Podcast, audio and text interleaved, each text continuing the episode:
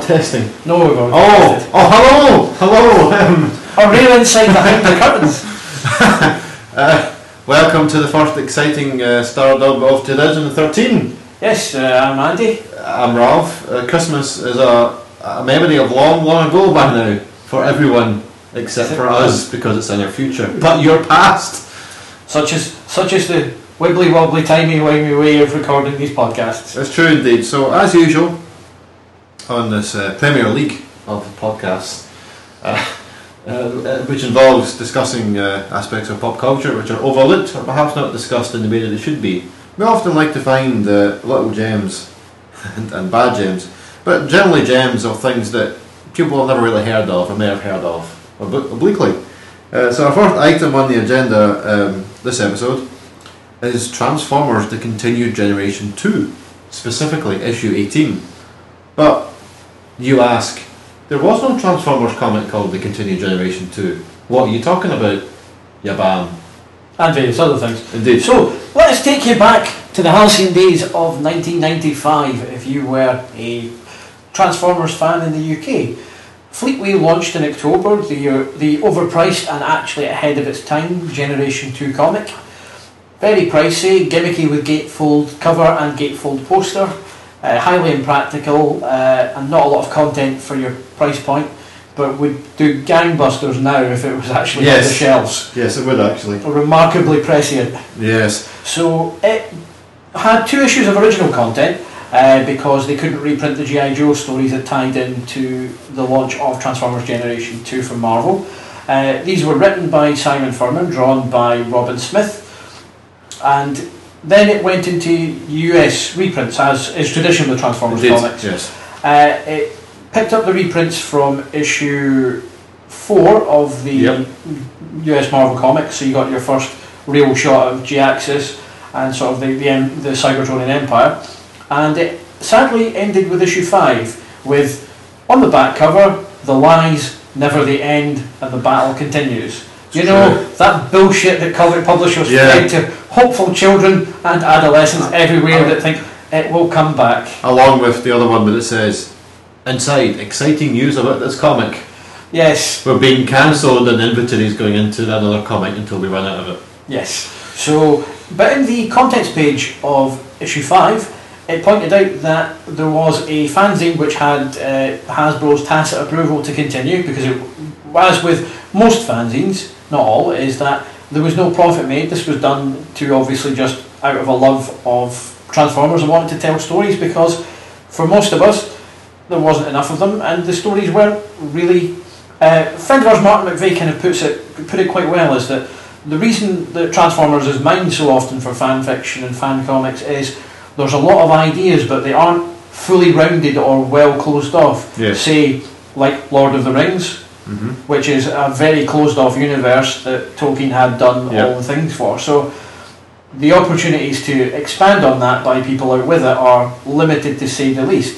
But Transformers had lots of threads that were kind of started and abandoned or just not fully realised that for anyone with uh, a love of the characters and, and the setting and with a little bit of imagination, or in some cases with fan, fan fiction, a lack of imagination, and I should know Could- about some of it. uh, could go on and, and tell stories based on this. So, and Martin was obviously involved with the Continued Generation 2 back in the day, but the uh, mainstay behind it was uh, Mr. Matt Dallas, a friend of the show. Hello, Matt. And Hello. hello to uh, Nick Roach as well, who was also involved. Yes. uh, who made his uh, big impact, I think, Yes. in later Yeah. issues of this. And I suppose a bit more of the, the context uh, for it for newer people, or people who've come into Transformers fandom with a capital F um, in later years. past the, the print the Yeah. print fanzine more exists now because we, we are involved in it. Usually we produce them for conventions and meetups because the days of having to post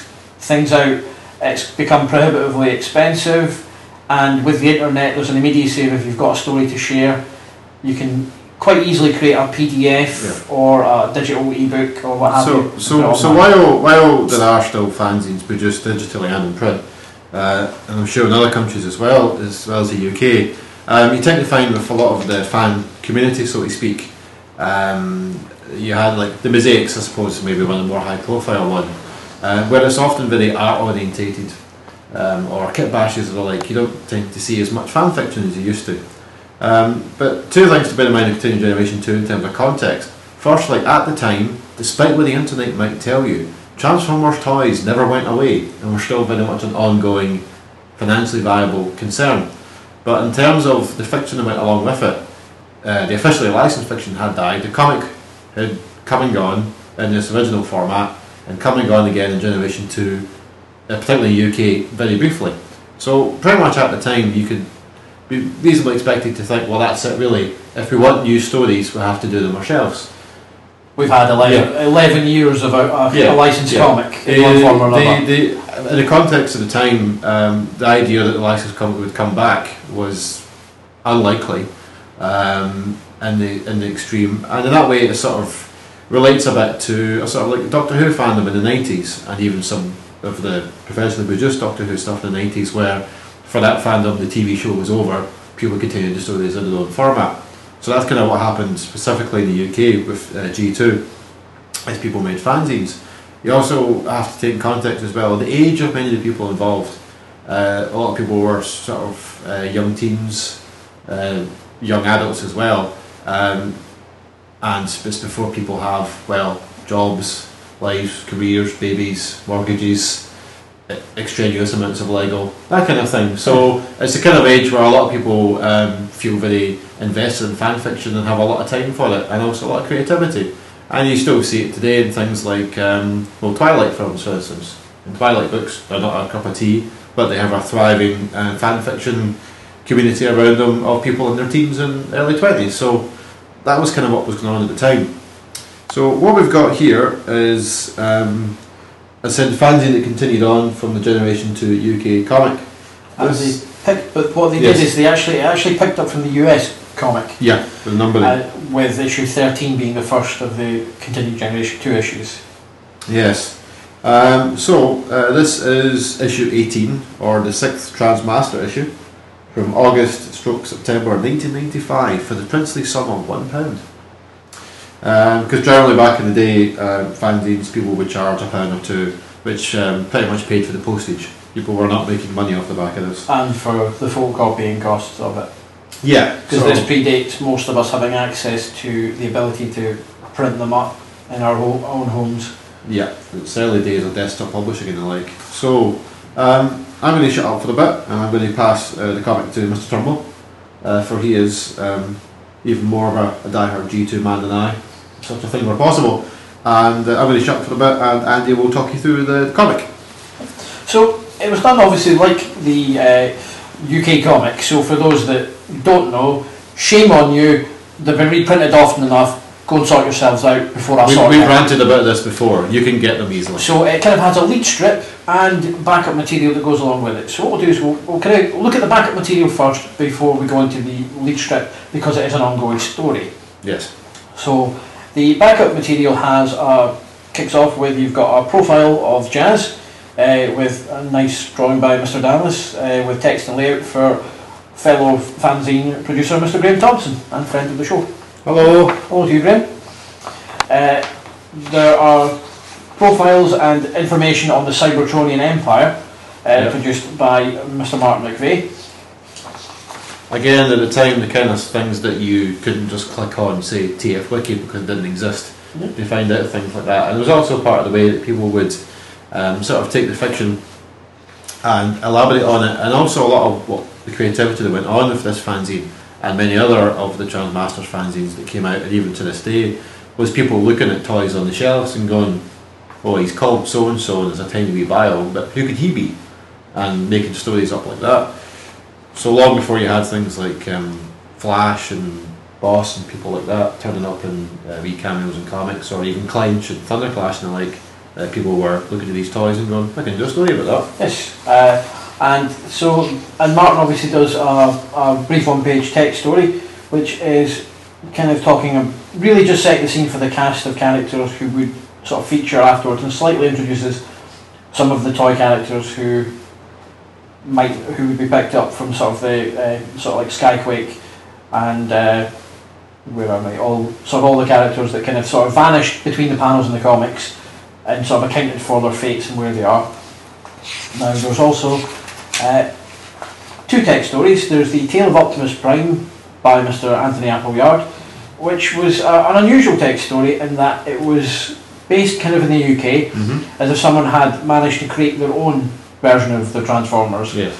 Uh, it is available still online on the internet. I can't remember the link, but if I You can, can. find it, I Google will is put it. I'll put it in the, the podcast notes. Google is your friend. It was one of the longer running ones. I mean, um, by the time I got into Transmasters, which was in 2000, CG2 had, had pretty much come and gone uh, at that time. Although you could still get some of the issues, and went into things like Mark Stevens' Matrix Fanzine, Prime Sacrifice, things like that. But I remember the Tale of Optimus Prime was technically still running at the time, because I remember Mr. Appleyard actually sent me some chapters Yeah. uh, via the magic of email on the old um, Transmasters UK Yahoo e group. That's right, a Yahoo e group. Remember them? Yeah.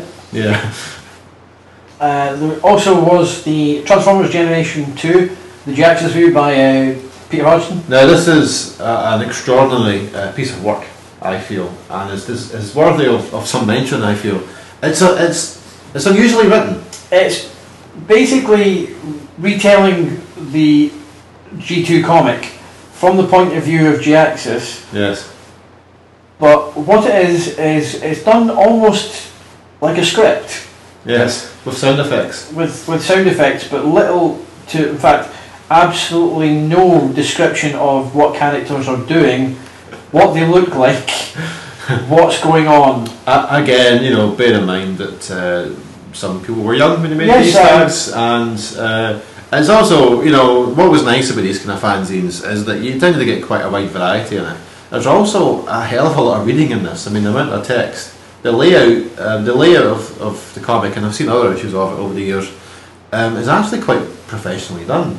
Um, one of the things that winds me up, and I'm sure I've ranted about this before, but Mr. Turnbull agrees, is I hate overly cluttered design in publications on the cover or inside because it's just a visual mess. Yes, because basically what you're telling me as the reader, if you have all the bells and whistles, is you're not all that confident about the text or Yeah. story you're telling me. The clearer it is at a glance to look at, the better it is. Simple design works better. Yes. K-I-S-S. There's also the Informer, which Ah, was yes. which existed in a number of forms over the years, uh, with pages inside uh, CG2 and other fanzines, as well as being a one-page newsletter on its own, That's right. which just kept you up to date with fanzines both in the UK and, and sometimes in the US, and sort of toy news. Uh, What just was what was the toy news of that time then? uh, toy news for the UK was Laser Rod Optimus Prime to find out in Toys R Us uh, for the princely sum of twenty nine ninety nine. Hey, Uh, and in the US, the recolored GoBots have started to be in America now with Prime and Megatron uh, coming out, and obviously advising that they, because they were repaints of Firecracker and Blowout, that those two have sort of dropped off the shelves. And in Japan, the G2 line started to appear again with the three Cyberjets and the four Illuminators or Laser Rods. Uh, and say just little bits about what fanzines are there and there's a wee blurb about a wee meetup that was happening yeah, as well. there's the Transfer, Transmaster UK meetup. Uh, that was going to be happening in, at that point in Birmingham by uh, Sven Harvey.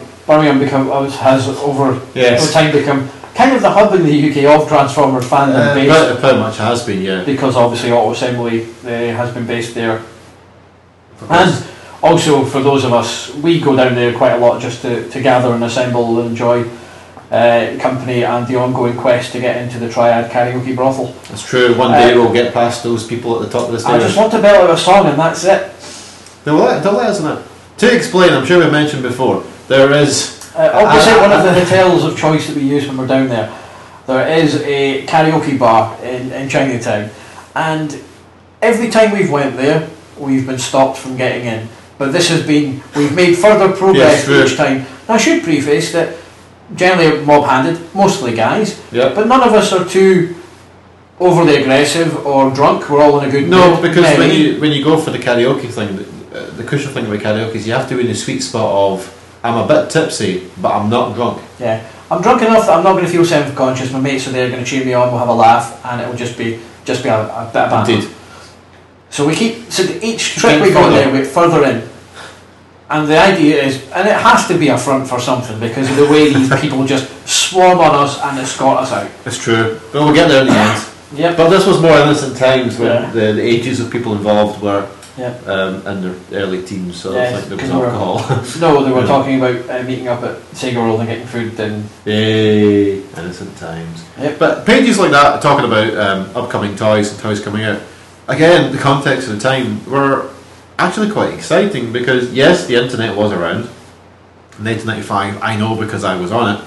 Um, it's fair to say with Transformers, there wasn't a huge amount online. There weren't that. There weren't even that many that even knew the internet existed. I remember the many, many conversations I had with people in 1995 about the internet, and people would either go, "It sounds too complicated," "I don't believe it exists," or "I don't see the point of it."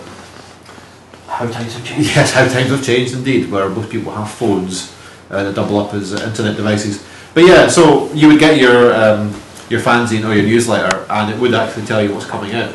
And for many fans as well, you would hear about these mysterious toys from places like Europe, Japan, America, and you'd never see them. The only evidence you had for them were names in a list. Yeah. Yeah. And so there's also a profile for uh, Rook, who was a non-toy supported character in the G2 comic, Indeed it was. written by Andy Dornan with art again, art again by Matt Dallas. Yep. And so we'll go to the story now itself. After the obligatory contents page, Yes, okay, the contents page. this is important. Uh, very cleanly laid out with a nice, uh, designed by Michael Payton. Uh, the text was written by Andy Dornan. Uh, the illustration is uh, just a little snippet of the cover. Cover, I should say, for this issue has uh, a whole rabble of shadowy Transformers, uh, looking like uh, they're a mix of Autobots and Decepticons fighting, where the fallen body of Fortress Maximus is, you can see, is a large city-sized hand outstretched, while a slightly damaged Ratchet along with Blaster and Perceptor, all, all carrying guns and looking a little bit perturbed. And Ratchet saying, it reminds me of that last Earth nightclub I went to. And it's got text that's in Cybertron, not a very nice place to be. It's true, it's not a very nice place to be. So transformation. The planet Cybertron, we've always been told by the Autobots and Decepticons, is a mechanical paradise. Confined to their own world, the Transformers enjoy the golden age of peace and happiness. The Autobots' only wish is to return there. Even Huffer's moaning is supposed to be caused by being away from his home planet. But this is only one side of the story. No ordinary humans have ever been there, until now. Buster Witwicky has learned that his brother Spike may have been transported to Cybertron, and so he's gone there in search of him. A world without food, water, or carbon-based life of any sort is hardly a paradise. Under the control of the Autobots, is it still a planet of peace? Or are violence-crazed warriors hell-bent on each other's destruction now that their enemy has been defeated? Buster could want to come straight back to Earth. Unfortunately, there may not be an Earth to come back to. Having captured Hot Rod's team and failing to cyberform Nebulos, the Decepticons Phoenix and Rook are determined to finish the work that GX has started and add Earth to the Decepticon Empire, in particular to destroy San Francisco again, following its restoration by the last Autobot. How are these events related? Read on and find out. Oh, So basically kicks off with San Francisco and you have Phoenix talking to Rook and a random chap. Uh, and basically Phoenix is chastising Rook because he'd reported back that the place had been cleared with Jhiaxus who in issue 11 of the US comic. Uh, no 10 in fact. ten. 10. Ten. Yeah, issue 10 in the backup Tales of Earth basically nuked it from orbit and wiped the city off the map. And probably one of the most violent uh, events in Transformers history. It's great. In fact, I liked all the people dying. yeah, and Grimlock with his big grim bandana on. So finally just it. so nineties. uh, it really is. and basically, Rook's like, well, yeah, it was. I, sh- I saw salvage the mission tape himself. This whole area was a crater. So obviously something's happened. They can still detect the presence of the background radiation from the weapons. So Phoenix obviously knows that Autobots had to have had a hand in this restoring it. Now, actually, what happened was in the first CG2 issue, the Optimus Prime commanded the last Autobot to use the last remaining stores of energy left over to him from Primus Yeah. to restore the city and all of its inhabitants. Indeed. So, as Rook and Co are wandering about, in the background, Sideswipe in his cool G2 black colours, and Guzzle, uh, who at this point was just a no-mark Sparkabot and not the popular character he is It's now. true, yes. yes. Uh, they're looking to take them out. Uh, Guzzle's basically uh, saying, you need to get out of there and warn Prime because you're faster than me. I'll try and stop them and stall them for a while. And obviously, uh, he's as a Lamborghini Countach, he's faster than a tank. Sideswipe protests, but in the end realises the, the logic of the argument. Guzzle goes out and tries to reason with saying that there's a value to humans, they're sentient just like the Autobots and Decepticons. Because what we need to preface here is the, Decep- the Cybertronian Empire are second generation Decepticons, but with a difference. Yeah. Their goal, as in the G2 serial, is that they wish to seed all life, to all planets to have life like them. So they basically colonise and cyberform the planets to basically make them carbon copies of Cybertron. And they, they procreate through what's called biomorphic reproduction. It transpires that at a point in Transformer society, uh, Transformers' life, the Matrix was not the only means to create life that they were able to bud off, but it was cut off after a point. And the reason for that is it was a dilution of self to the point that it created amoral creatures Yeah. who view all other life that is organic as not life. Mm. So obviously heavy overtones of, of sort of na- Nazi style politics. Not like the Tory party of today, then. Yeah, yes, actually, to be perfectly honest. Yes. Well, no, because they don't discriminate against the, the poor poor life or the rich life, just any life. So Ah, actually, yeah. one up on the Tories. Okay. So basically, Guzzle goes out to try and say, why not just talk instead of fight? You might learn something. And instead, Rook basically kills him. Oh dear. They transform, and all the humans that are there just disappear. So we then we cut back to Cybertron, and we're told the title of the story is Friendly Fire.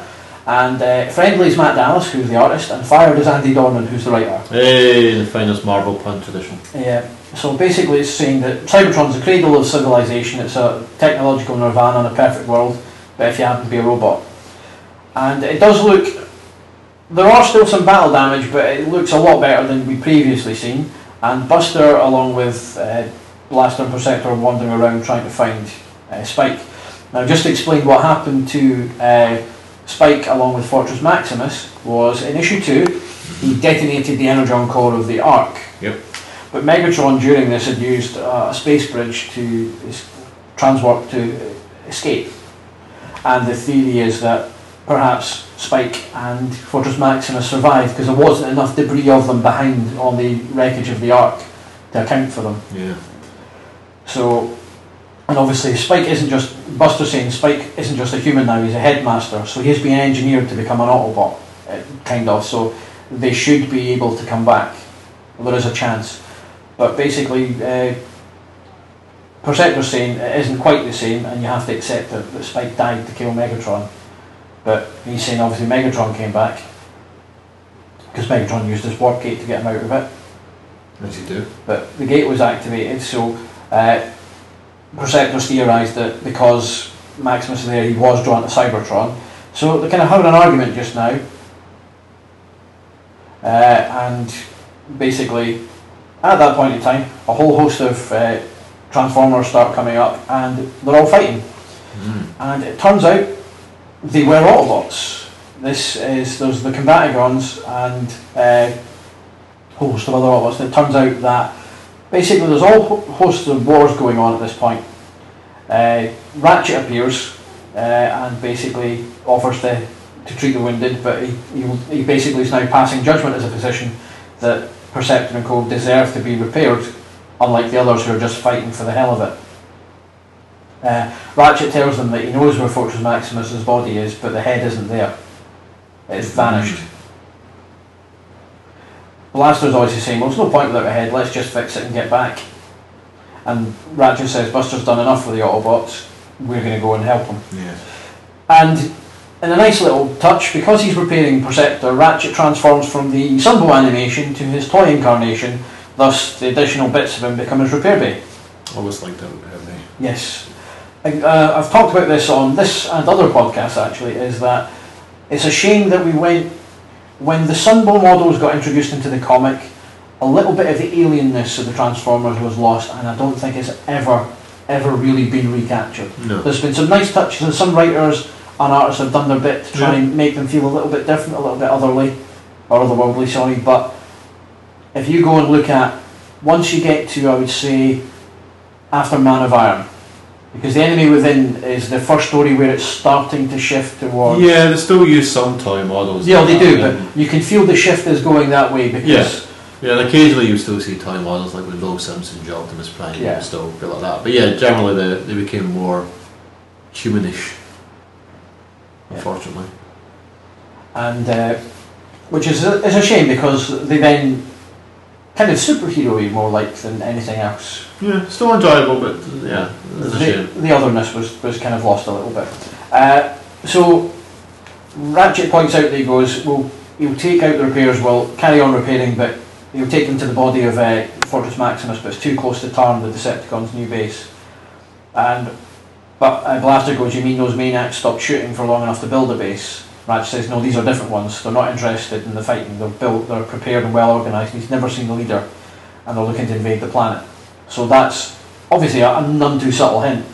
This is the second generation Decepticons that have actually now established a beachhead back on their own planet. Mm-hmm. Now, they left Cybertron behind because they recognised at the time of the war that it was a, a dead world and there's no point fighting over it. Their vision was to grow and expand. We now cut to uh, Phoenix talking to uh, the Liege Maximo via a communications device. Yes. Liege Maximo, only appeared in one one panel in the original comic, and it was the in issue 12 of the US comic. Yes. And he was a massive, very strange, almost biological looking transformer. There wasn't much that you would look at him that say this is actually machine life, save for the cables and, and tendrils extending into him. But they could have just as easily been tentacles as much as power cables. And he's in his dialogue, which was uh, in Simon Furman's finest pretentious style, uh, shadowed that there'd be a reckoning at the end, and he was an ancestor to Megatron. Yeah. So giving you the the Decept- the second generation Decepticons aren't a new threat as such, new to our cast of characters of Transformers that we'd we'd grown up to read and, and become accustomed to, but very different. Mhm. Rarely has one panel prompted so much fan fiction. No, Really? not. yeah. Uh, so it's, it's basically it's, the next page is just them kind of it's a bit of an info dump, just bringing people up to speed because it's remembering that the key tenet of all good comics, every issue is somebody's first. It's true. So in this one page, it gives you the, the info dumps of obviously uh, Neb- the nebulous cyberforming fleet was destroyed by the Quintessons, who are servants of Unicron. Uh, he's concerned Optimus has led the uh, Unicron to the Empire, uh, which Phoenix speculates is uh, Unicron's an Autobot. And the Maximo just scoffs and says, of course not, but because the Autobot leaders have a subconscious link to Unicron, because they possess the Matrix, which is Primus's link, uh, and he apparently senses that the beginning of a link to the Matrix is one of the Autobot prisoners that uh, Phoenix captured previously, which is uh, Hot Rod. He's basically saying that he cannot get near the hub, which is the main base of the Maximo, because he'll destroy it, and it's far too important to them. So, uh, and it turns out that Cerebros is still alive, and he's been held pri- prisoner by the Maxim, and he's going to transfer him to Phoenix's fleet, but basically saying you do not keep Hot Rod anywhere near me. Uh, but Hot Rod is destined to be the next next mate Autobot leader, and wants to convert him to the the cause. Mm. So here you go. It's a nice little touch that the, the second generation Decepticons aren't about wiping out the Autobots. Yes. It recognises no, we can use them, we need them, let's bring them back into the fold. And it's a thread that gets returned to during most of the, up until the what happens to the, the Empire, which I won't spoil because you can actually find most of the stories online or through several of us kind souls who have CD archives of it. Indeed. Hit us up on various forums and, and Twitter if you are interested and we'll be able to oblige Yes. is that he wants it because the Max- Maximo says if I can control Hot Rod, I can control the future of the Autobots. Uh, and as it stands, uh, her uh, dialogue with the Maximo is cut off because uh, there's uh, an ongoing issue as the cyberforming teams uh, are basically uh, carrying on their work, but she's saying, nope, this isn't important. We don't have to cyberform the Earth. They're going to get the humans to do it for them. Mm. So, rather annoyingly, Rook disappears. It's the first of the shading of what the future tales where Rook will try and rebel a bit, for he was loyal to Jhiaxus and Chase under her command. So, Hot Rod, Leadfoot and Manta Ray are taken to the... Uh, are going to be taken away to the Phoenix's fleet. Now, what happens is Phoenix now starts trying to appeal to Hot Rod's nature and obviously saying, look, we're here to stop Unicron. which is our grand design. Unicron's the enemy of all life. We recognise our life as the best form suited to combat him. And what Rod's like, Unicron's dead. And Phoenix goes, Is your generation of Autobots really so naive? Do you, do you even know the legend of Primus and Unicron? And it's like, there's not only one, there's more Unicrons to come. Obviously foreshadowing Transformers the movie and allowing it to, to come come into play. So we cut back to Cybertron and Ratchet's repairing Perceptor as uh, he has Buster and Blaster in his cassette mode on board as they skedaddle towards the massive body of Fortress Maximus. And it's one of the first things it far outweighs the scale he ever had in the comic. Yeah, it's huge. It's not gold box size here. And as they're looking at him, they, he's basically he's been heavily damaged, not just by Megatron in, in the fight, but he's been looted for components because, well, he's, a, hmm. he's a walking organ factory at this point. The Decepticons are, are spotted, and it is second generation Cybertronians that are there, and they're speaking in their own native dialect, so they don't understand what they're saying. However, Perceptor, being the know-all that he is, says it resembles the pre-Decepticon binary of Tarn before it was destroyed in State Games, the second Transformers annual text story by James Hill. And the best one. Yes. Uh, so, hmm, I wonder who that could be that's... Mm. We're not telling you though. Uh, but he overhears that they're going to get the cerebral casing from Fortress Maximus is being transported from a warp gate uh, to them, and it's like Buster's like, "What do you want, my brother? We have to get him back." And Blaster's all, "Buster, he's dead." The Decepticons were after Maximus, not. But before it can go any further, the random rampaging Combaticons and other characters start appearing. As I say, the brawling's going on. But just before that happens, uh, a portal appears, another warp gate, and two Decepticons come out, and with uh, the absolutely brilliant bit of dialogue, it's destroy the savages, and one of the Decepticons who's come through the warp gate goes, Rock! and it's uh, Fangry and uh, I believe it's Hunger of the Yes. Mon- uh. Uh, it's like, so the irony of them calling someone else Andrews is quite Indeed. quite a nice little observation. Uh, and the rest, uh, they're basically telling them to rise above the primitive Autobots and return to serve the Liege Maximo. Ratchet transforms and tells Blaster and that to get in so they can escape, but Buster jumps through the warp gate so he can find his brother. Blaster goes with him. Meanwhile, Rat- Ratchet gets and Perceptor gets shot up. Uh, and it ends with Buster and Blaster surrounded by Phoenix and her legions. Just as he goes, uh, Buster says, I always thought the Primus designed the Autobots as the ultimate force for good in the universe, but if you can't even live together in peace, what hope is there for, for humanity? Ah. Foreshadowing what is the main thrust of CG2 in terms Yeah. of that, that Primus wasn't all that good. No. He was a force for life, not good, which is a, a, a nice and a very subtle shade Yes, a very, very clever way of taking it. It's follows very much in the footsteps of Jim Starlin's take on Adam Warlock, with Indeed. Magus, his evil future self, was the intended champion of life to stand against Thanos, who was Death Champion. Indeed. So it's very dense. There is a lot of reading, as you can tell by the fact that we've rambled on about this for about 25 minutes. Indeed. Uh, I mean, I would say as well, um, having now listened to Andy's exciting summary, um, you, you, the thing that strikes me about RCG2 and a lot of, the Transmasters UK stuff in general, is that one of the cliches of fanfic, um, which you'll hear if you've never read it, is Oh, it's all about my super cool character. He is a badass. He can kill everyone. and that's what generally people think fanfic is. And yes, there is a lot of that about. But with CG2 and its ilk, it's just people trying to tell stories and continue it. There's very, yeah, okay, occasionally there might be a wee bit of it. Well, be I think everybody does have to bring their own characters in purely Yeah, because but it's. I never really got a sense with the series that it was. I have a cool character and he is the best. Which, to be honest, um, certain um, official Transformers writers have done, yeah. naming no names. Yes, that, that's the thing. So when, when new characters were brought in, uh, or original as they were, Rook for ex- uh, Phoenix, sorry, for example, uh, it was just to, to plug a hole in that Jhiaxus had gone and needed someone similar, but she was not overshadowing the cast. No. And yes, they did bring in other characters as well, but it still became it was still an ensemble piece. Yeah. So really, I suppose just to finish up on that is that uh, if, for instance, you're perhaps reading a, a comic called Transformers More Than Meets the Eye by what, James James James Roberts, is that his name? Yeah, I yeah, some- so. something like that. Um, or indeed, um, any stuff that Nick Roche has written, you might find certain similarities because they basically came up through these types of things. And if you like that, then this is probably.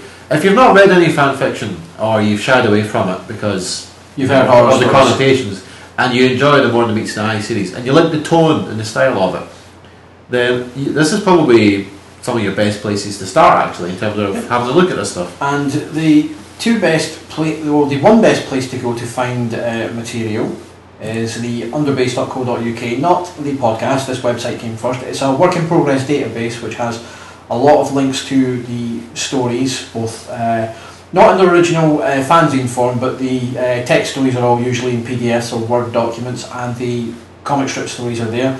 And there are CD archives from various uh, TMUK members, which said if, if people are interested, I'm more than happy to oblige in sorting sorting out copies yes. if they like, or indeed putting some of them uh, online if people want to go and uh, just download them. So if you are interested, hit us up in the usual places, which obviously is Twitter for either Ralph and me, uh, uh, at Star Dubbing or at Andrew D Turnbull, or grab us at Full Metal Hero or at the TMU, the TMUK forum. Or feel free to accost us in the street.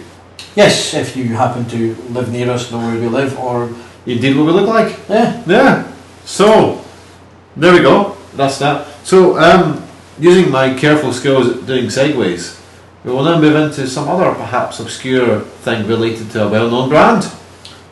Oh yes, Yes, uh, uh, and I touched on it earlier when we were talking about uh, sort of fan fiction. Like, is that with the, the source of Transformers? So it can't help, it can't have escaped your notice that there's a, there's a popular film out by uh, uh, Peter Jackson. I believe it's called The Hobbit: An Unexpected Journey, Yes, which will still be in the cinemas when this goes up. yes. Now, um, The Hobbit, as most people should know, is the precursor to Lord of the Rings. Well, I, let's not say precursor It's precursor in because terms of storyline. Yeah, The story follows before, but I believe I'm correct there, Mr. Turnbull. I think it's more that the Hobbit was written and then his publisher said, "Can I have something more?" So saying it's a precursor is kind of saying that All you like. that's right. And I'm wearing some splendid Chucky knitwear. I, however, I'm not. Because I am the better man. No, I am the better man. Um, so The Hobbit, yes. So as you all know, it's being adapted into three three-hour films uh, by by the makers of, of Lord of the Rings. But of course, it's not the first. The first. The first. Not the first. Uh, that would be a country Yoko accent. Uh, it's not the first time The Hobbit has been dramatically adapted uh, for media. Um, what people might not know um, is it was done by the BBC uh, for BBC Radio in 1968. Um, yes, and it was adapted by Michael Kilgarriff, who's perhaps better known better known for having appeared in Doctor Who several times, like the Karkus and the Mind Robber, but more famously, uh, he was the cyber leader in Tomb of the Cybermen, And also in uh, Attack of the Cybermen. where he is a, which is a Fat controller. yes. Or he, he is a he was a man of considerable presence by then, shall we say? Indeed, indeed. But you all, we'll always love him for it. Uh, but uh, he adapted The Hobbit uh, for radio for eight half-hour episodes in good old monochrome, uh, which were broadcast in 1968. So um, it's one of these things that not many people know about it, but uh, it can be found very, very cheaply. It's the Uh, kind of thing through the AudioGo website or via iTunes for downloads, about or, four quid. or you can you can buy buy it on CD. And again, it's actually available in most. WH Smith was one of the few places that still has, and uh, Waterstones will still have it in the UK. Yeah, sometimes the old tapes still turn up in libraries. Occasionally, I still see the old tape copies. Um, but generally, it's um, it's quite faithful.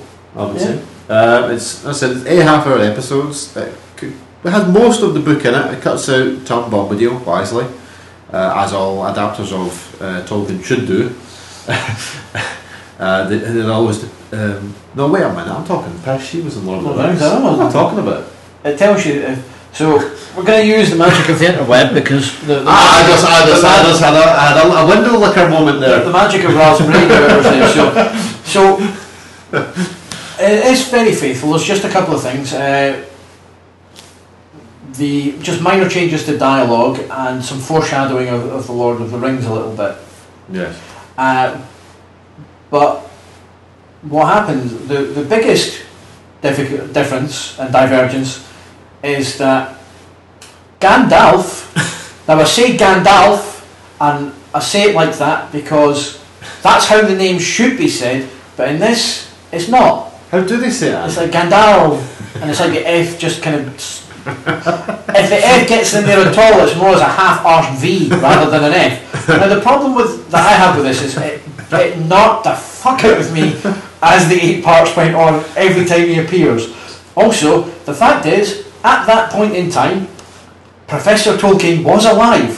If you weren't sure how to pronounce the name, you've got the rights to adapt it. Ask him! Such rage in you. Such rage. Just shit like that really boils my I just focused on the fact it's done with charm, wit, and style. Yes, it is. The the, the cast are, are fantastic. Uh, again, it's one of these things that the reason I think it's it was so pro that it's not really well known is that the BBC had uh, because of uh, well space for storage and financial reasons wiped shit a lot of the times. That's true. And this again was one of these things that it, it was wiped. Uh, apparently, the, there's rumours that it was due to a dispute with the Tolkien estate, which I think is probably just more idle speculation than anything else. Or possibly some Wikipedia bollocks. Yeah, as is the case. But eventually, some off-air uh, recordings were recovered, and it has been uh, cleaned up and re-edited. Now, if you're someone like me, you can tell it's off air, but I think most people wouldn't be able to tell. To be fair, it's, it's reasonably recovered, uh, and they've basically reconstructed the episodes as best they can. Um, but yeah, I mean, I quite liked it because for me, um, The Hobbit is a far superior novel to Lord of the Rings. Um, I, I much prefer it. I, I like Lord of the Rings. It's a good book. I don't think it's a great book, but I think it's a good book. Whereas I would say The Hobbit is a great book because um, I find the storyline much more fun. The whole quest to get the Dragon's Gold and the Arkenstone um, from the Dwarfmen and so forth. It's just it's a lot more fun and it's much lighter. And uh, what the adaptation does is it retains the tone of the novel very well. Um, you have the narrator um, trying to tell you the story, occasionally being interrupted by Bilbo, who's kind of like, "Oh, hang on a minute, kind of like that, um, which is good. The chaplain Gandalf is uh, fantastically creepy and sinister. as Which is Ga- what uh, Gandalf should is be. Gandalf should be. Particularly in The Hobbit, where um, he vanishes from the narrative um, about halfway through to reappear at the end, and you know he's been up to stuff basically. You don't know the full thing unless you want to go and read appendices and so on, but it's it's there. You know he's up to shady stuff, shall we say? Possibly, maybe. Um, but uh, this performance for it works quite well. The chap playing Bilbo is excellent. Uh, episode 3 is quite a standout because episode 3 is the one that's um, mostly all the two-hander between Bilbo and Gollum. Uh, Bilbo uh, finds the one true ring and again um, the voice of Gollum is quite well done, probably quite influential for the chap who played it later for the So- Ralph Bakshi film. It was Wolfe, uh, a chap called Wolfe Morris, who was It's a Padma Sambhava in the Doctor Who serial uh, The Abominable Snowman. Yep. Yes, um, which is what he was mo- uh, mostly known for uh, by people like me. Uh, so generally, it's it's I would say it's worth a punt actually. It's, it's great. It, it moves along at a fair clip, as you would expect from The Hobbit, because, again, once The Hobbit, uh, again, the book does have the start of it is a little bit slow to get out of. Once once you get out of Bag End and the the Yeah. adventure and the caper begins, it's fantastic. It is literally just you won't put it down till you're finished. Yeah. Everything moves along, and it's a case of one adventure bleeds into another, bleeds into another. So it's not that there's a, defined stop. It's just okay. It's a pause for breath. Oh shit, something else is about to happen. No, it's it's fantastic. Uh, some great uh, voice effect work from the uh, radiophonic workshop Yay! for the for the wargs and and the like, Indeed. and for the eagles and stuff. So yeah. So yeah.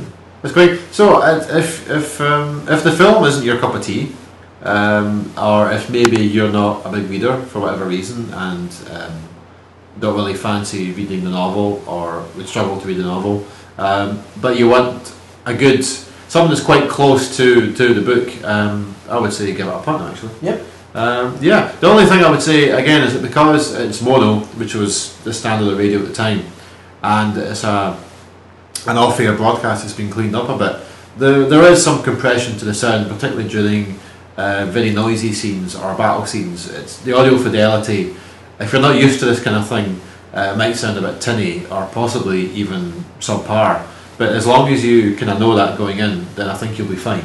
Uh, if you're expecting um, a more modern, polished production, uh, you won't get that. It is a bit like old time radio where people will say things like, look over there, a battle is happening, and you'll hear a few clang clang noises. It's not the fully immersive soundscape, but um, that actually works okay for something like The Hobbit uh, because the style of it, it is using a lot of the text of the novel. It just about gets away with it. So as long as you have that in mind, I think you'll have a good time. Um, yeah, and uh, hopefully it'll pick up a few more listeners what with the film being out, which um, to my surprise I actually enjoyed. I've yet to see it, but plan on seeing it in a couple of days. I, I thought it was going to be poo uh, because I did not enjoy Peter Jackson's interpretation of Lord of the Rings at all, to put a fine point on it. And the idea of taking a, a novel, the third of the length for Lord of the Rings, and making it into three films, which are three hours long, I thought was absurd. Uh, but uh, who knows what the second and third ones are like, but I was surprised how much I enjoyed the first one and actually how pacey it is. Uh, was um, was great. So yeah, there you go. So um, Lord Hobbit, but did the BBC also make Lord of the Rings, Andy? Yep, in 1981. Yeah. Uh, it was in 26 half hour stereo installments. Indeed, it was, uh, which were later edited um, to more match the, the books, names of the books as they're published uh, Fellowship of the Ring, Two Towers, and Return of the King. Uh, so that's generally how they're sold in CDs and uh, also available in download. Now, the thing with the Lord of the Rings radio is, um, only speaking for the library system in the west and east of Scotland, it's the kind of thing that was in the libraries quite a lot in tapes. It was never really hard to find. Uh, it was always just hard to get the whole thing because some bugger always had half of it out. Um, so I was only ever able to hear bits of it until fairly recently um, when the downloads became very cheap. Um, because one of the annoying things about uh, a lot of BBC radio productions is that, to be honest, until fairly recently, they were always very, very expensive. I mean, Lord of the Rings, each set used to be like 25 quid each. Um, but now you can get downloads at £6 each, and it, it makes, I think it's starting to make a lot of audio drama more accessible uh, for people to, to give a dip. So, this being 1981, uh, has a more modern uh, feel to the production. Uh, as Andy said, it is in full stereo. Uh, it's not quite the full immersive soundscapes that the likes of Dirk Maggs sort of pioneered in radio, or the Big Finish do, apparently without much effort at all, on a weekly basis. Um, so there is again still a wee bit of look, there's an army having a fight over there, but the the techniques have moved on quite a bit. So the scenes are slightly more immersive. Uh, there's a bit more music in it uh, as well, which helps and uh, generally again very faithful to to the original novel. I and again because it's so faithful to the original novel, I think it shares some of the flaws in that um, it is too long. Some of the dialogue is rather pretentious and ridiculous, depending on who's saying it. Uh, Excise also, again, Tom Bombadil. Yes, hence my confusion earlier. Um, but I mean, I would say, I mean, despite you know some of my criticisms of it, um, because it's so well performed, I actually got on with it a lot better than I thought I would. I, I've just recently finished listening to it now. It's I didn't hate the Peter Jackson films, and I enjoyed watching them, but they didn't really connect with me all that much compared to say the book did when I read it, and these these radio plays did. The Battles of Helm's Deep, I happened to be listening to predominantly while I was out at night walking the dog, and it was bloody stunning. Indeed. So it shares uh, the other great Lord of the Rings uh, adaptation is of course the Ralph Bakshi film. Which to me is still the best version on film by a country mile. Love it. Fantastic rotoscoped animation, uh, and there's a couple of holdovers from that particular film into this pr- the BBC production. S- specifically, uh, Michael Graham Cox, who played Boromir, Yep. and Peter Woodthorpe, who played Gollum or Smeagol. Now, it's fair to say, if you've ever heard uh, Peter Woodthorpe's uh, Gollum either in its radio version or, as we say, in the animated Lord of the Rings, it's fair to say um, that either Andy Serkis and or Peter Jackson, uh, well, could I use the word copy? Yes, I could, or heavily cribbed the the The, the, the, I think the vocal performance Andy Serkis does, leaving aside his movements, but just the vocalisation of Gollum in The Lord of the Rings and The Hobbit, I think his performance is actually excellent. I think it's very good. I don't take anything away from what he's doing because if you listen to what he's doing vocally with his voice and the type of dialogue Gollum has, that is very, very hard to do, even if you are emulating a previous um, actor. So let's not take that away. But the same token, it's bloody copied. Uh, it, is, is incredible. In fact, to the point where I think if you see the animated film and don't know when it was made, um, or hear this radio version, maybe somebody gives you a copy or you get a library and you think it's a more recent thing, you will think this copy's Andy Serkis's Gollum. That's how close it is. I, th- I think though there is a key difference uh, Yes. between the two portrayals. Is there's when Gollum's doing sort of the good Smeagol thing, there's a slight bit of British plumminess that creeps in. Yeah, that's a bit There's more not- than that, yeah. I think Serkis is always constantly a bit more sibilant in his delivery than Yeah. Peter Woodthorpe. So there is a, di- but I think yeah, you're right. He does base it on it, but in all fairness, it's because it, it's a good. It's how having heard it, it's like you can't imagine there being too much No. of a different portrayal to that that would actually work without it being overly theatrical Yeah. or forced. Yeah, the only the only problem I had with the voice of Gollum in the radio version, which didn't bother me in the animated version, is because Gollum has so much dialogue, and they keep most of it in. He has long talking scenes. There are times where that voice grated the fuck out of me in my headphones. That when you've heard it for about five minutes in a row, you're just like, you know what, enough. Um, and the dialogue is very repetitive, and I think they could have pared back some of that to make it work a bit better for the audio. Um, because it works fine with visuals, but on the radio, when it's really all you've got, at times you're just like, I've had five minutes of like, I got on speak, and you're just like, first fuck's sake, shut the fuck up and move on. And, and so, and in the kind of the incestuous links to all Lord of the Rings productions, is this one's no different in that uh, Frodo, and this is played by Ian Holm, Yeah. who plays Bilbo in the Peter Jackson trilogy and in The Hobbit. Yes. And it, he does have quite a young voice, so it's Yeah. uh, the one thing that the one striking difference if you've seen Lord of the Lord of the Rings by Peter Jackson is in the third one where the ring after Frodo's rescued by Sam from Shelob and and Frodo's now feeling the full burden of the ring it's while uh, Elijah Wood is a little bit sort of snidey at times Yes. nowhere near the venom that Holm gives to Frodo in this Yeah. this is a very darker Frodo, more in line with the.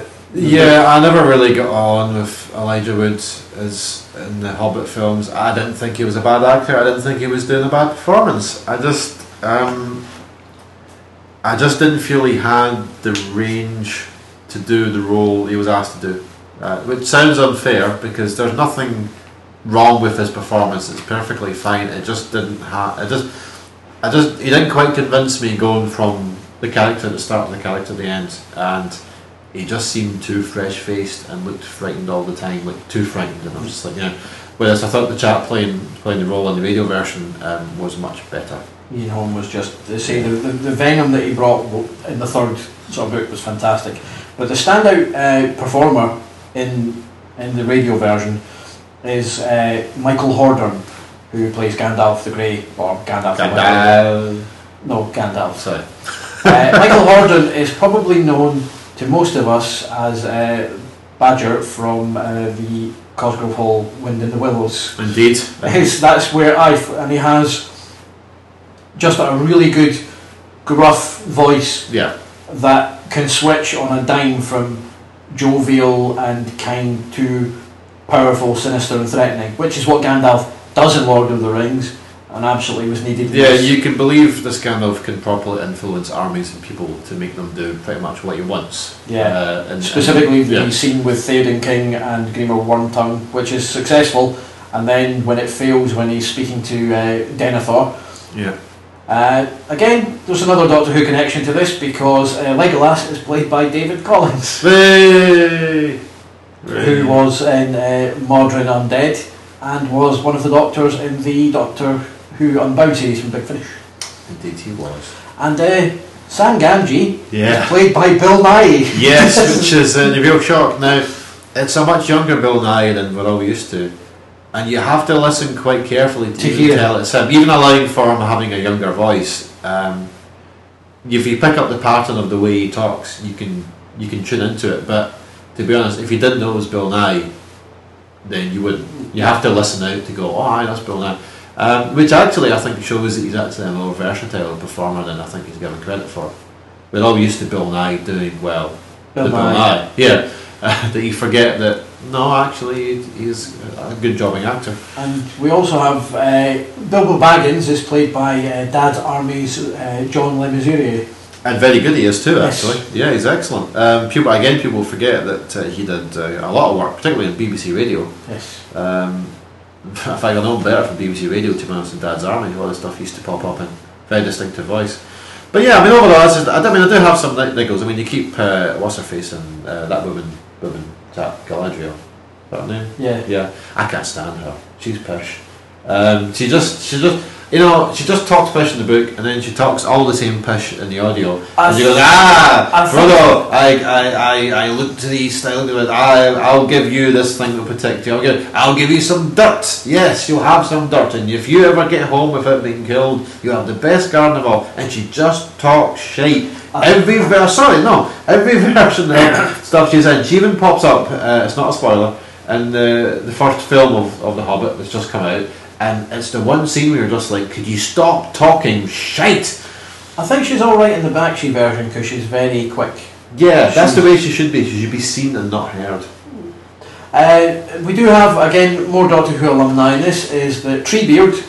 Uh, is played by Stephen Thorne. Oh, which is an utter joy. Stephen Yeah. Thorne. Uh, uh, Stephen Thorne is an actor who does one type of acting. A very good shouting action. He was in Doctor Who. He was Azal. Yep, of the Daemons. Uh, he was Eldrad II. Yep.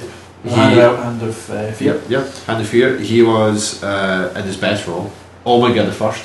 In the uh, Three Doctors. Yes, and he also uh, played the villain chap in the Big Finish audio, uh, Guardians of Prophecy, uh, which is the one with the rampaging Melkurs. And he is the evil chap in that, doing exactly the same splendid performance. And he does the same thing as Treebeard, and it's just brilliant. It's great. I thought it was fantastic. Um, there are many, many people in this you will know from other things. And Uh, there's a few voices that you'll hear and you'll recognise and go. yeah. Now, the CD versions that you'll get now uh, obviously have been re-edited and tweaked a little bit, so you'll actually get you get four CDs to be perfectly honest. You- Well, well, three in a bit because you get the three books, and you also get a compilation of the musical numbers that pepper the, the CDs, particularly from the Elven songs and all that, and some of the battle music. Yeah. What I'll suggest is don't listen to it. Yeah. It's a drag. Yes. I mistakenly happened to be on a really awful train journey home because ScotRail are dreadful and don't put extra coaches on during the Christmas season when you need it. So I had, in between the uh, the smell of armpit, got teabagged when I got to the end of it, and it's like, ah. So I thought, is this going to be all the appendices and all the stories afterwards? Fantastic. That'd be quite cool. No. No, I just got this balls song. just, it's like, no, how dare you. I know, I really wish they'd cut the song But- that long down. you it is fantastic. Yeah, well yeah. As I said, I mean, I've had some quibbles, but uh, they are quibbles as opposed to moans, if that Yeah, makes and sense. they were, as I say, I found this more emotion. I was more connected to this emotionally than anything in the three films. From Yeah, and it, it holds up enough that, to be honest, you can when you listen to it, you'll understand why no one's really bothered to do Lord of the Rings on the radio since, because there really isn't any point. I mean, yes, you could do it in terms of Maybe I'd say changing yeah, you could do it with a more modern production techniques of radio, where you have music, uh, you know, underrunning it a bit more, more immersive sound, maybe rewriting it a bit to take out some of the dialogue and have the soundscape tell you. But to be honest, it's not really needed because it, is good enough. Yep. And uh, yeah, so um, it's cheap and also turns up in libraries a lot, so There's no excuse. there's no excuse. In fact, it'll cost you less than buying a DVD. Yeah, so experience it. So, talking of experiences, uh, we finish up this exciting podcast with the return of a strand which has been missing for quite a while. indeed, indeed, uh, one of the things we like to return to occasionally is uh, the leaflet of terror. As so to pre- preface this, Ralph in his, in his real life away away from the podcast and his internet persona, It's is, true. is a is a man that does does his bit to help other people. I, I, I do. I Which you do. wouldn't be able to tell from his tweets and his comments on the podcast. It's true, I do. Um, and He leads an amazing double life. I lead a, a double life of some kind. Um, so it means that occasionally I come across uh, publications and leaflets uh, which I feel I should share with the world. So today's leaflet is, and there's some Q and A's here. So it's, a, it's called Q and A's. So the way we'll go through it is that we'll ask the some of the cues and see if any of those that answers, and it'll tell us how good this leaflet is. So the leaflet is Q and A's. What do you know about genital warts? Uh, this is published by the Health Education Board for Scotland, Woodburn House, Canaan Lane, Edinburgh. And I bet the people who wrote this never realised that one day be on a podcast. So, Andy, what do you know about genital warts? You don't want them. and You didn't want to be sticking it in anybody that's got them. I think that's very true, but I think for an educational uh, leaflet, that might not quite have all, all the information that people might need. I, I think that's the the essential information you need. If you if you've got them, then you possibly need more. But my leaflet works good in a. All right, that sounds like good advice. Maybe I'll have that in the questionnaire I use while I'm picking up women at the singles bars. uh, I'm sure we all have a questionnaire, and if we don't, you should do. That's how you're all dirty and, and crud invested. Now, the leaflet is a nice, calming sort of green colour, and uh, no, It is, it is. It slightly reminds you of sick, I suppose, but calming sick. Now, um, sick uh, doesn't wait, calm you. That that photo has it drove you mental. I don't take pictures of my sick and send them to people. That's not, that's not right. Now, there are pictures on the front of the leaflet, but they're not of genital warts. There's one of some clouds, uh, one of running water. I don't know, that's an extreme close-up of someone doing a sex act, which I don't approve of. Uh, golden showers, not my kind of thing. No. Um, if you like golden showers, that's fine. What you do in the privacy of your own home is up to you. I'm just saying, there's some things I draw the line at and I just go, hey, noddy, no, none of that pish, away you go. Literally. Literally, yes. Uh, the other illustration is of some leaves. What do all these have to do with genital warts? I don't really know. I suppose the leaves could be. Um, what are those leaves that you that you rub on yourself if you've uh, Well, got next stung? time. Yeah, docking leaves. Docking leaves. Maybe they're docking leaves. Maybe they're suggesting if you have a wart, you just get some leaves and you, you rub them on. Maybe. Oh no, sorry, dock leaves. Dock is, Dock a, leaves. dock is a metal band. So- That'd be amazing though if they had leaves. I- leave that one on. Uh, so the first question, Andy, is what causes them? Sleeping with dirty hooves. That's not what it says here. Should be. Uh, it's a virus, and the number of people catching it is increasing. Um, and you can get it in parts of your body, and infection from one part of your body to another is unlikely. So that's a good sign. So if you get a, a wart on your nads, it's unlikely to spread to your armpits. I'd still be upset that I had one on my nads. How do I get them? Sleeping with dirty hooves. That's not what it says here. You can get them by direct skin to skin contact. With an infected person, i.e., sleeping with a dirty hoof. That's not what it tells me here. It tells me that uh, merely by touching my genitals to another person, if I have a wart, I can give it to you. exactly. So, sleeping with dirty hooves. I'm, I'm just taking the direct approach. If you, your sexual partner or partners, have been in contact with warts, it's a good idea to seek medical advice. Okay, so that's what you should do. How, how do you know if you have them? My, my balls don't look like the, their, their normal uh, smooth and smooth and seamless self. In men, they're most commonly found under the foreskin and on the head of the penis, sometimes on the tip of the penis and around the anus, and then there's quotation marks in brackets saying back passage. oh, that's beautiful. See, whoever wrote this does have a sense of humour. You do not have to have had anal sex to have warts in this place. And then it goes on to tell you where ladies can catch it, but that's not important for you right now. In men, a row of hair-like spots is often found under the rim of the aforementioned penis. These are normal and do not require treatment. Skin tags, quite loose flaps of skin, can also be found in the genitals, and they are nothing to worry about. Another virus, Molluscum contagiosum, It's a fucking Harry Potter spell. and that is, I give you Molluscum contagiosum, uh, can sometimes cause small lumps that look very much like warts. If you've got any doubts about your spots or lumps, you should see a medical professional. Where do you go for treatment, Andy? I don't have them, so I don't need to go anywhere for treatment. There's Stop two- inferring the, the listenership that I've got a dirty cock. it's a question and answer leaflet. Uh, there's two places you can go. You can go to your GP, a sexual health clinic, or genitourinary medicine clinic. Genital, genital urinary medicine. That's the one. That's the gum. yeah, the gum clinic. Now, just to explain what the gum is. if you happen to live anywhere near the gum, Yes. now the one in Edinburgh's not. It's. Uh, it's got a different name. no, but I know where it is. 'cause Yeah, it's well, that's the where place near the blood donor place. Yeah. yeah. Friend of mine used to have a, a flat near there. I thought you were say a friend of mine used to have No. lots of men there. No, but I thought I was it's, going to get a good tale it's, it's always amusing if you happen to be walking up there to get to get to the flat and see people diving in and diving out because nobody nobody walked out of there. Uh, and I'm assuming people did walk out with a clean bill of health. Yes. But you didn't see anybody walking out with a smile and, and kind of like a swagger. There was always kind of a, a slightly resigned and dejected look about them. I can understand that. Andy, how were they treated? What do you Well, the- think? Well, the people in the gum clinic. No, imagine, no, the- imagine with with uh, with care, with, with gloves and, and some kind of stick. At present, there is no real cure for the virus. Just a bit of shit, really. Um, there are wart, inverted commas, uh, paints or compounds available from pharmacies over the counter for the treatment of hand and foot warts, but they should not be used because genital skin is very sensitive and you could damage yourself with these paints. Fantastic. What are you what are you gonna paint? Like you gonna paint it white and think make them think you've got like a Dalmatian's cock or something?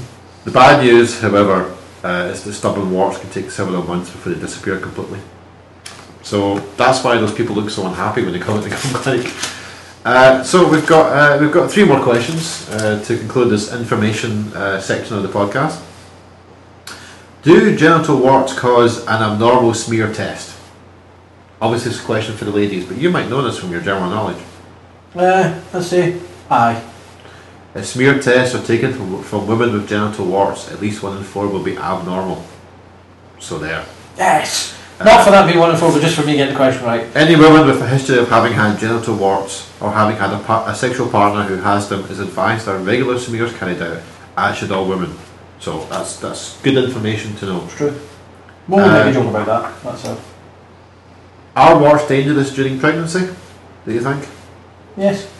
In some women, genital warts become larger in pregnancy, but often within seven weeks of delivery of the baby, become smaller or even disappear.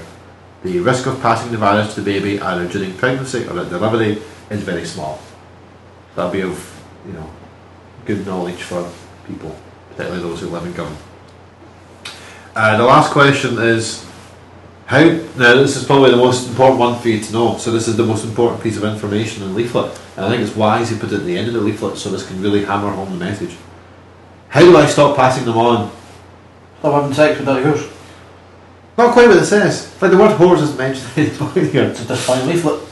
Uh, condoms are recommended while you're having treatment and for the few months after. Good hygiene practices should be employed, particularly for any contact with an infected area. Genital warts could possibly be spread to children from items such as from items such as towels, sponges, and face cloths. Therefore, these Why are you wiping your cock with a face cloth? Seriously, the name kind of gives it away. If I'm going in, it's like that's the one for the face. My face smells a bit like sweat. Ah, Well, you would have you you'd have another cloth for for cleaning You would- the precision areas. remember, the world is full of stupid people. And they might, think, they might they might call that their face. I don't know. Uh, so these items should not be shared. Okay, says here. No, I don't plan on doing Uh, and it just concludes with genital warts are very common, but the way you feel about them and being in contact with them is important. Some people have said that they feel dirty, dejected, or undesirable. Although this is a normal response, and it is quite unnecessary. It's worth remembering that infection can happen to anyone. A doom laden bit at the end there. Mhm. So, I hope you feel better informed about genital warts, and I hope the listeners now know what they look like, what to do about it, and how to stop getting them. A job well done, I feel. So that concludes uh, Yeah, the first exciting uh, podcast of 2013. Yeah. And for all of you that uh, were having mad crazy sex at New Year and it's a little bit too late for, oops. Oh dear, oh dear, oh dear for you. That's why you shouldn't drink too much at that time of year. Yep. So we're going to take a bow uh, for the moment and we will return. Uh, we haven't forgot, we do still have a couple of items on the slate. We still have the last two instalments of the Cuddly Colin retrospective. Yep, we still get to do that. Yep. As well as the other ones, I can't remember. No, I think that's it. Okay. Because uh, we've gone past We've, Christmas. we've already done the Christmas special that we're about to record, but you've already heard that concludes another exciting on-running narrative. It's true. I Uh, can't and at this point in time, I have no, no horrible parcels that have been inflicted on me by the silent member. So It's true, so uh, no bad news from Phil. So it's goodbye. We've already told you where you can find us. Yep. So goodbye. Farewell.